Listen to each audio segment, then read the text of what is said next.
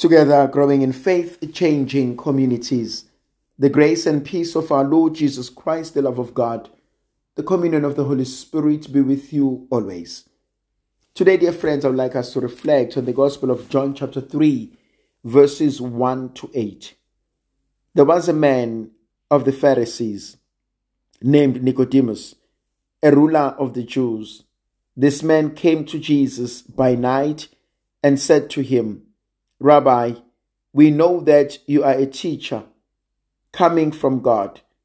For no one can do these signs that you do unless God is with him. Jesus answered him, Truly, truly, I say to you, unless one is born anew, he cannot see the kingdom of God.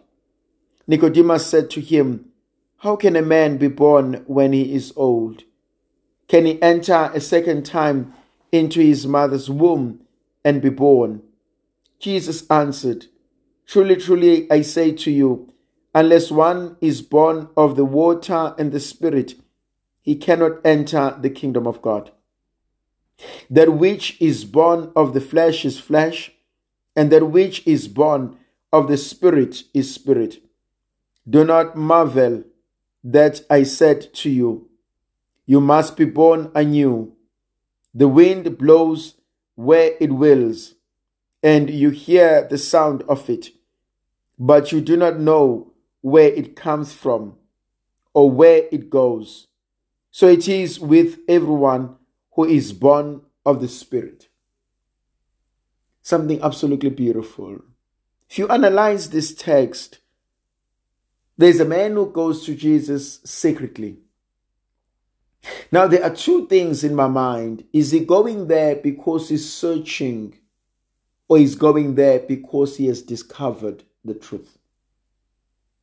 And I think both are possible. Because he goes to Jesus and he says, No one can do the things that you do if it's not of God. So that means he's been watching Jesus. He's been observing and he's been answering and asking crucial questions. A part of me believes that Nicodemus is searching, is searching for answers. And there is a Nicodemus in, in all of us. We all want to know we all want to arrive at some level of truth. We all realize there must be more to life than this. Are we searching the right place? That's the mm-hmm. question. But all of us are searching. Some people are searching for love. Some people are searching for happiness. Some people are searching for meaning. Some people are searching for a sense of a home. Some people are searching for the vision, the mission, the purpose of their lives. And some are open about it. Some they do it while they are not even aware. And so along the way, we need to make choices and decisions. Nicodemus goes to Jesus because he has discovered something unique about Jesus. He says to Jesus, No one can do the things that you have done or that you are doing unless there was a hand of God. And so that means there's a criteria that Nicodemus uses. And that criteria singles out Jesus as unique. And he can see the hand of God. And do we use the same criteria? You know, sometimes we go into relationships, but those kinds of relationships are they responding to what God wants us The man that I have, the woman that I have, are they called after God's own heart? Are they helping me to be a better person? The wife that I've married, the husband that I'm married to, are they in any way helping me to be a better person? Even the career that you have chosen, the people we've invited into our lives, how are they helping us to grow? How are they helping us to, to answer this biggest quest, this greatest thirst, this greatest desire to know who am I? One of the greatest uh, Greek philosophers, Socrates, he says, Man, know thyself. An unreflected life is not worth living. Do I know who I am? Do I know what I'm called to become? Then, as he goes to Jesus, there are certain things that struck me. He already knows that what Jesus is doing must be the hand of God. But then I ask myself, why did he not have the gut? Why did he not have the courage to speak openly about Jesus to his Pharisees? He knows the truth, or at least he has the element of the truth.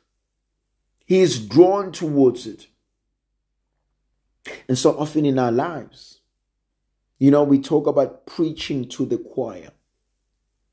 We know what needs to be corrected. We know what needs to be done. We know what needs to be dealt with.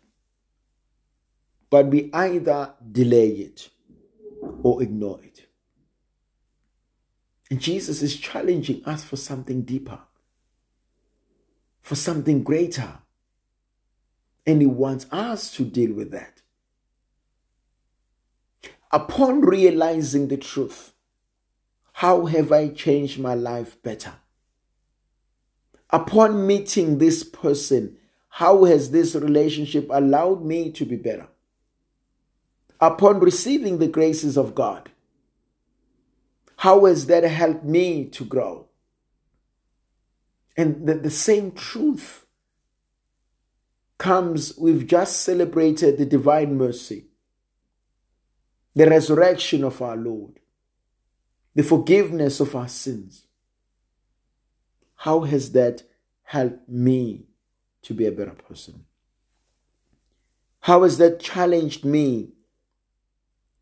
How has that allowed God to be instrumental in my life?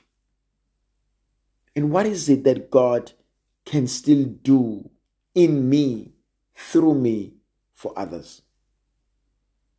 Then Jesus challenges him unless you are born again, Jesus says.